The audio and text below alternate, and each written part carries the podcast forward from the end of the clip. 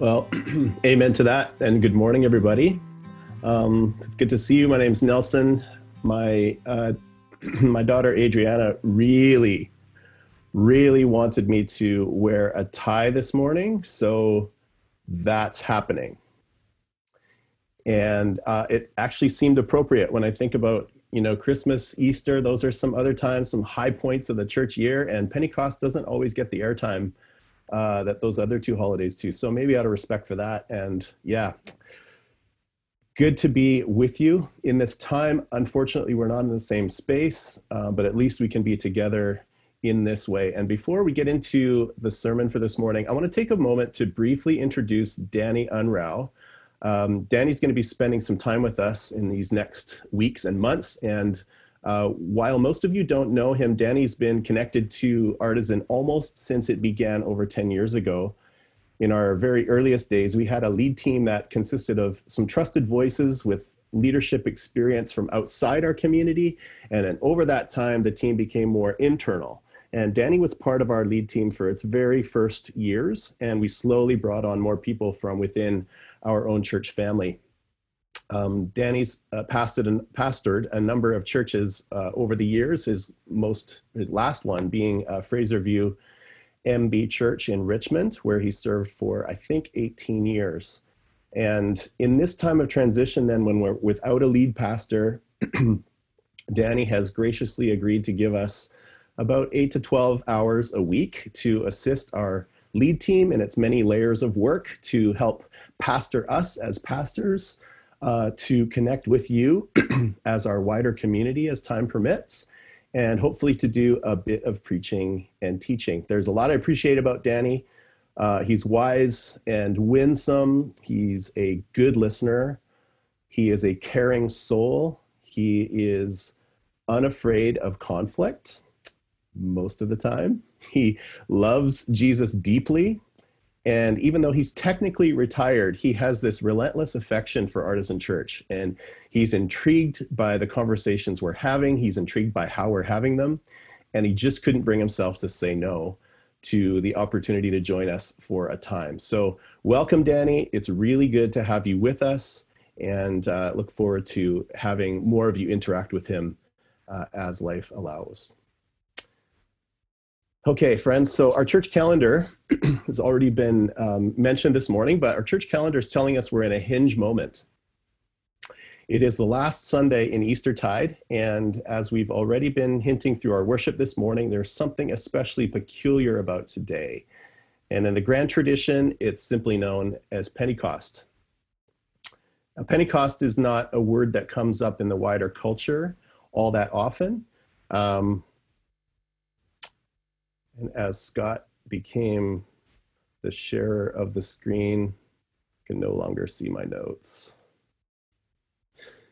so I need to make sure that I can rejig that. So that's fine. You can try that again. I'm just trying to um, make sure I can see enough here.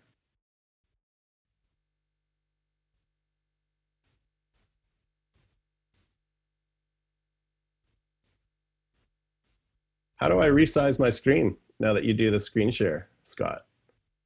Sorry, I have to do this in real time. I don't know how because now I can't see my notes. This didn't happen last time. Yeah, maybe minimize your Zoom. What's yeah. that? Minimize your Zoom window. Like minimize it entirely? Yeah. Okay, try that again.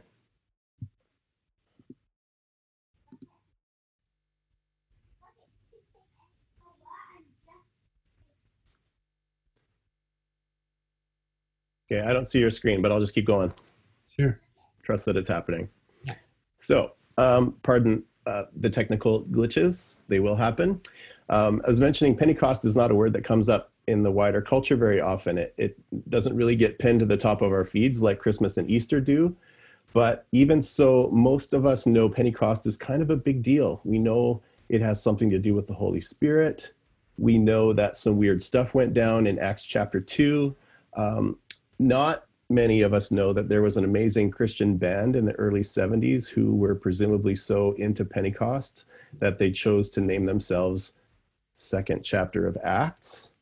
Um, I don't know. I don't know why I'm so intrigued by that. Maybe it's just that there are no other bands. Like there's not a band called First Corinthians 13, uh, or if there was, we don't know about them. But second chapter of Acts lives on. Most of us know something about what Pentecost is. We have some idea of what went down, but I'm not sure many of us have a sense um, of, or whether we could articulate why it matters. And I want to suggest this morning that given what we've been experiencing over the past couple of months, and more particularly the events of the past couple of weeks in the States, that Pentecost matters now more than ever. Have a listen to this quote from Ron Rolheiser. Every generation needs to experience Pentecost for itself. It needs God's Spirit and it needs it in its own particular way. Indeed, Scripture assures us that the Holy Spirit is not a generic force, one size fits all, but a person, a relationship, a spirit that has particular manifestations and gives itself to each of us uniquely so that the understanding and strength that we receive are geared to help us in our own particular struggles. If this is true, if Pentecost is so differentiating, an important question arises. Where in life today do we most need the Holy Spirit to transform us? What are our peculiar spiritual disabilities? These are big, important questions. And so I want to ask for God's help as we hold them together this morning. So, will you pray with me?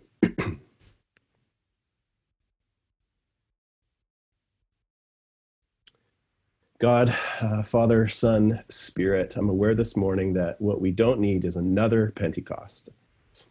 Our scriptures tell us that your Spirit has been already poured out into the world, lavishly, generously, indiscriminately, but we do need to experience Pentecost in a fresh way. So we ask for your help today uh, to that end, that we would see you and receive you and allow you to flow through our voices, our imaginations, our very flesh. For we ask this in the name of Jesus, whose spirit is filling the world with divine life and breath even now. Amen. So, to get us going today, I'm going to read a short section of the Pentecost story. If you do have a Bible handy or an app, I invite you to turn to Acts chapter 2, and we're going to be reading from verses 14 to 21, just a short section. Then Peter stood up with the eleven, raised his voice, and addressed the crowd Fellow Jews, and all of you who live in Jerusalem, let me explain this to you. Listen carefully to what I say. These people are not drunk as you suppose. It's only nine in the morning. No, this is what was spoken by the prophet Joel. In the last days, God says, I will pour, my, pour out my spirit on all people. Your sons and daughters will prophesy. Your young men will see visions. Your old men will dream dreams. Even on my servants, both men and women, I will pour out my spirit in those days, and they will prophesy. I will show wonders in the heavens above and signs on the earth below blood and fire and billows of smoke. The sun will be turned to darkness and the moon to blood before the coming of the great and glorious day of the Lord. And everyone who calls on the name of the Lord will be saved. now, I'm aware that we're sort of jumping in at the middle of the story. So I'm going to back up a bit and get the context. So, first of all, where is this taking place? We're in the city of Jerusalem. We're in a room within a house somewhere within the city. Uh, who is present, at least initially? Well, basically, all of the earliest followers of Jesus. Chapter 2, verse 1 says they were all together in one place, not social distancing. Then a bit later, after the sound of a violent wind rushed through the house, after they saw what seemed like tongues of fire resting on each of them, and after they were said to be filled with the Holy Spirit and began speaking in other languages, a crowd formed. So, first, it's just the early believers, and then it expands out as the story progresses, and there's a crowd forming. When is this happening? Verse 1 again, the day of Pentecost. What did that mean? Originally, it's the middle of the three annual Jewish festival uh, harvest festivals. It had a bunch of names. So it was either called the Feast of Harvest for obvious reasons, or the Feast of Weeks, or the Feast of Pentecost, because it took place seven weeks or 50 days, penta meaning 50, after Passover, which is when grain harvesting began.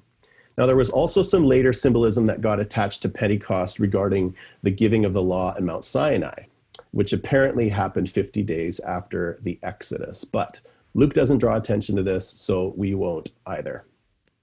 So, when the crowd formed in response to what was taking place in Jerusalem, the most significant phenomena was that this crowd consisted of, as verse 5 puts it, God fearing Jews from every nation under heaven, and each was hearing their own language being spoken. Luke tells us that most of them were amazed and perplexed, wondering what all this was about. But that also there were some who weren't having it. They just assumed that these early believers were having cocktails for breakfast. So that is the gist of what's going on when Peter stands up and launches into this explanation, which begins with the words of the prophet Joel. Now, I want to anchor down in verse 17 for the remainder of our time, which says, In the last days, God says, I will pour out my spirit on all people. So I'm going to break it down phrase by phrase. And while we do, let's keep Rolheiser's question in mind. Where in life today do we most need the Holy Spirit to transform us? So, in the first phrase, it says, In the last days, God says. So, what does this mean in the last days? In biblical terms, this was a general phrase meaning a time to come, the time when promises would be delivered upon, the time when the story would arrive at its high point, the time when the journey would reach its destination and a whole bunch of new things would start to happen. So Peter wasn't only offering an explanation, he was issuing a challenge. He's saying, You guys, we're here. We've arrived. The, the journey is over. And what you're seeing right now are signs of the destination we've been waiting for generations to see. So it's time to have a fresh look around and notice where we are. So, in other words, Peter begins his speech by revealing the time these early Christ followers saw themselves living in. It was a time between the moment when the last days had been launched and the moment when, with Jesus' final reappearing, heaven and earth would be joined together in the coming renewal of all things. So, friends, we're still in that time. We are living in the last days. So, it's time to have a fresh look around and notice where we are. What did God say God would do in those days? The next phrase I will pour out my spirit. Now, some of us might be thinking, wait, didn't that already happen? Like this isn't the first mention of the spirit in scripture. And if we look at our Bibles, like we're we're kind of close to the end here. Um, well, sort of. The, the spirit in one sense has been on the scene since the very beginning. And I don't just mean on the scene in some vague and nebulous, observant from a distance sense, but active on it. So, brief survey here then. Genesis 1 the Spirit of God is hovering over the waters of creation. So, where there had been chaos and emptiness, we see the Spirit bringing light and fullness. Ezekiel 37. The prophet is led by the Spirit into the middle of a vast graveyard to say to the valley filled with bones, I will make breath enter you, and you will come to life. Where there was only death and no hope, we see the Spirit of God bringing life and a new future. Likewise, the psalmist. This is a section from the psalm that we already heard Alexia read for us this morning Psalm 104 from 27 to 30, and I want to offer it to us in the message translation. It says there, All the creatures look expectantly to you to give them their meals on time. You come and they gather around you open your hand and they eat from it. If you turned your back, they'd die in a minute. Take back your spirit and they die. Revert to original mud. Send out your spirit, and they spring to life. The whole countryside in bloom and blossom. So, where there is need and there's starvation, we see God's Spirit sustaining and renewing all things. There are other instances as well. Did you know, for example, that the first people in Scripture that were said to be filled with the Spirit were artists? It's true. Their names were Bezalel and Oholiab. Their story is in Exodus 35 near the end of the chapter if you want to check it out. So, the Spirit has already, in one sense, been given. What Peter's doing now is connecting the events of Acts 2 to the promise of Joel that a time was coming when God would pour out the Spirit in a new way, and that that time had now arrived. So, up to that moment, God had indeed be pre- been present and active through the Spirit, but mostly it had been through inspiring one person here and another there, kings, prophets, priests, artists, women, and men who enjoyed some kind of special relationship to God. But now, an explosion of divine energy had been released into the world because of the death and resurrection of Jesus. And God's Spirit was now being poured out as promised on a lot of people at the same time. Let's sit with that image of poured out for a few moments. What comes to mind when you read the words poured out? Is it the careful, delicate pouring of a latte at your favorite coffee shop? You know, with all the, the fancy latte art on top. Are we thinking of the beautiful sound of wine being poured into a glass? Just love that sound. Taking extra caution not to spill any. Or when you think of poured out, do you picture a mom painstakingly trying to divide a tetra box of apple juice between her two kids, making sure it's as even as possible so as to avoid any conflict? I am not sure any of these images as nice as they are, is consistent with, say, a sound like the blowing of a violent wind. What if, by poured out, we ought to be picturing something more like this? Over there.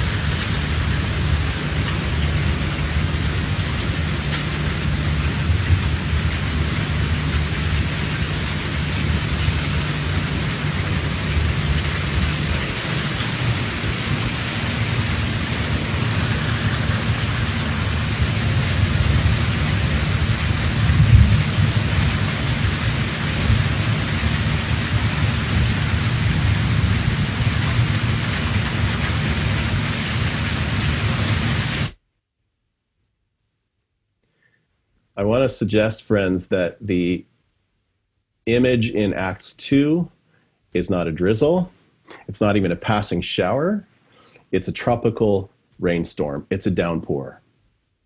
Niagara Falls. So we could say it this way Before Pentecost, the experience of God's Spirit in the world was rare and sporadic and exclusive. After Pentecost, it has become a downpour, something generous and continuous and universal. Which brings us to the last part of verse 17 on all people. Other translations say all flesh. So, really? God says, I will pour out my spirit on all flesh. For most of my life, I've assumed this meant Christian flesh. But that's not what the text says. It says all. The verses that follow spell out more of what this means. Your sons and daughters will prophesy, no distinction with regard to gender.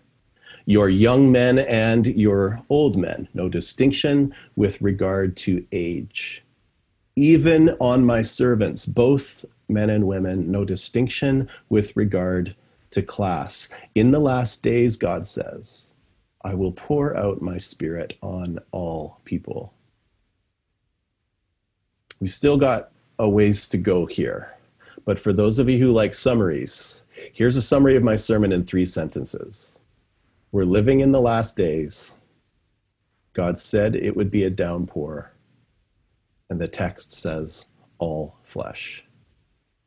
And remember the question po- posed by Rolheiser earlier about needing Pentecost to be customized to each generation. My question is this What if an authentic, consistent, intentional embrace of the all flesh dynamic of this text is the place where we most need the Holy Spirit to transform us? What if that's the way our generation needs to experience Pentecost for itself. In the last days, God says, I will pour out my spirit on all people. Now, the state of the world, one could argue, says something different. It tells a different story. There's room for doubt here. When you consider the injustice, you consider the ignorance, the intolerance, the sheer hatefulness we are capable of, it's hard to assert that all people have been infused with a measure of divine breath, with the common grace of God's Spirit. But even in spite of the pain and the fear and the violence that pervades the landscape, one of the ways we see lingering evidence of the downpour of the Spirit is in the resistance that says, in the words of Andre Henry, for example, that a new world is possible. It doesn't have to be this way.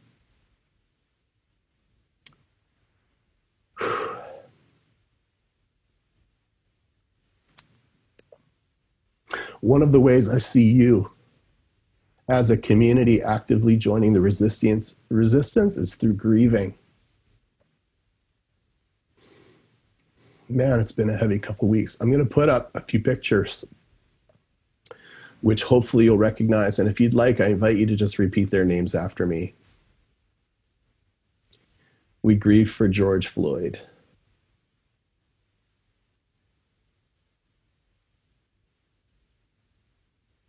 We grieve for Breonna Taylor.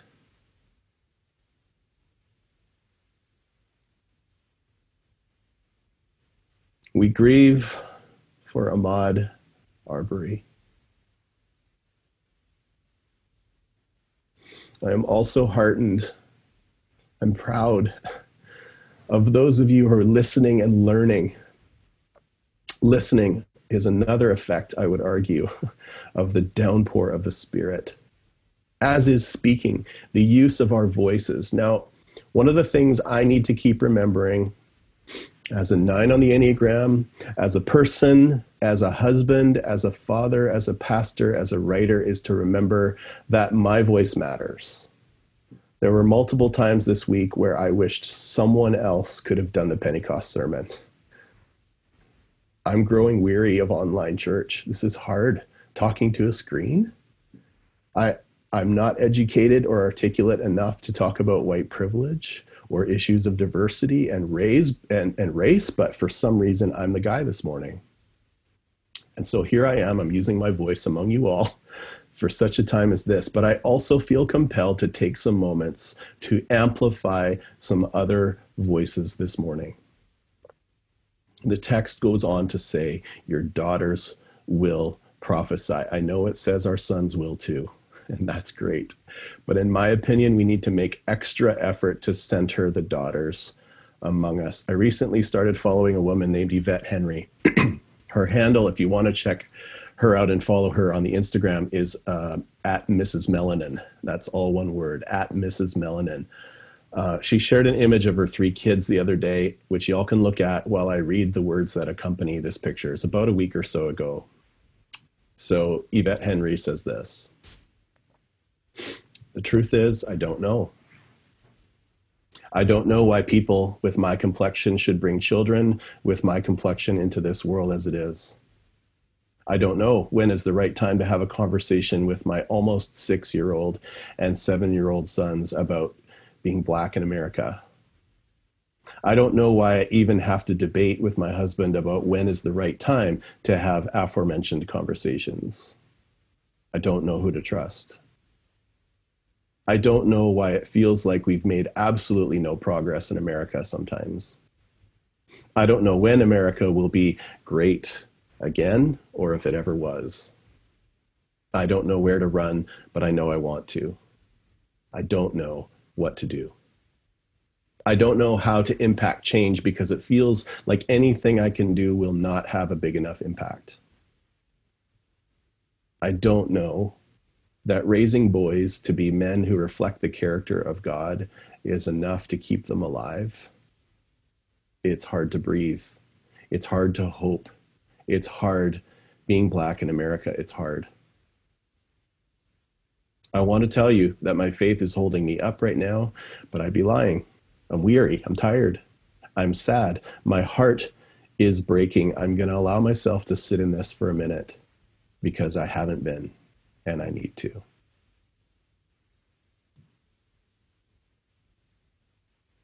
Sometimes we need the prophetic word that reminds us to sit and grieve for a time. As Krista Tippett and many others have said, tending to our own sorrow and brokenness is part of the work of tending to the brokenness outside us. Now, Tippett, Krista Tippett is, of course, another daughter who has been prophesying to many of us for a good while. Her studio, you may be aware, for the On Being podcast is in the heart of Minneapolis, where so much of the unrest of the past week or so has been taking place. And in her letter this week, she says, The question of who we will be to each other has been surfacing ever more insistently across my conversations for over a decade. And its civilizational implications have now been laid bare in our economies, our politics, and our cultures. Will we create the, the world our children, all of our children deserve to inhabit? Will we structure our life together to honor the professions and the people we have now named as essential? However difficult the lockdown has been, this is the real hard work, and it is ahead of us, life by life, community by community, day by day. Last slide of the Tippett quote. The good news is none of us is alone in this. As you've also heard me say, I experience the far flung landscape of on being guests and listeners and friends as makers and keepers of the generative story of our time, which exists right alongside the better publicized narrative of destruction and decay. The landscape of practical human care and moral imagination, of social creativity and courage and resistant joy, as Imani Perry puts it, has never sat more vividly alongside all the terrible news. Whew. Is there ever a time we don't need the Spirit to help us name what is with such stark honesty, to pose the hard and important questions, but then also to remind us we're not alone? That indeed there is abundant evidence of resistant joy alongside the often louder and more insistent narratives of hopelessness and despair one more. Another spirit saturated daughter that has been a consistent prophetic voice in my life and that of others is my wife, Terry. Terry uses her voice in many ways, but one way is through a simple hashtag she started a couple years ago when our daughter was two and a half. the hashtag, if you want to follow it, is books not just about Caucasians. There's a little screenshot here of just some of the books that she's posted. It's almost 100 now. It's just been so important to us that Adri sees herself in the books that we read to her. And I, I believe it's important for every child, every human, to see beyond us and them, to see that there's only we.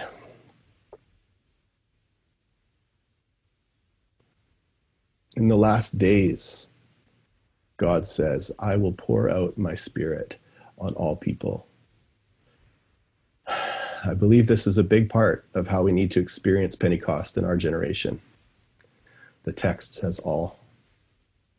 I believe the Spirit is inviting us to pay better attention, closer attention to the prophetic voices of our daughters and our sons. I believe a new world is possible as we find courage to step into the downpour and become saturated with God's very breath. The end of our text reminds us what part of stepping into the downpour requires of us. Verse 21 everyone who calls on the name of the Lord will be saved. Now, being saved doesn't simply mean going to heaven when we die. It means knowing God's power revealed in Jesus here and now. It means experiencing salvation in all the ways we need saving. Calling on God's name reminds us we are not on our own in this, that the work God invites us into is not just a human centered enterprise, that the Spirit desires change more than we ever could. So, friends, before we come to the table together, receive this blessing for Pentecost Sunday. May you have eyes to see the Spirit that has been poured out on all people. And because that's true, that a new world is not only possible, it's coming. May you receive fresh energy and imagination to join God in the hard but necessary work of grieving and listening and learning and speaking. And may you find grace and courage to step into the downpour, to call on the name of Jesus, and to know we are not alone. Amen.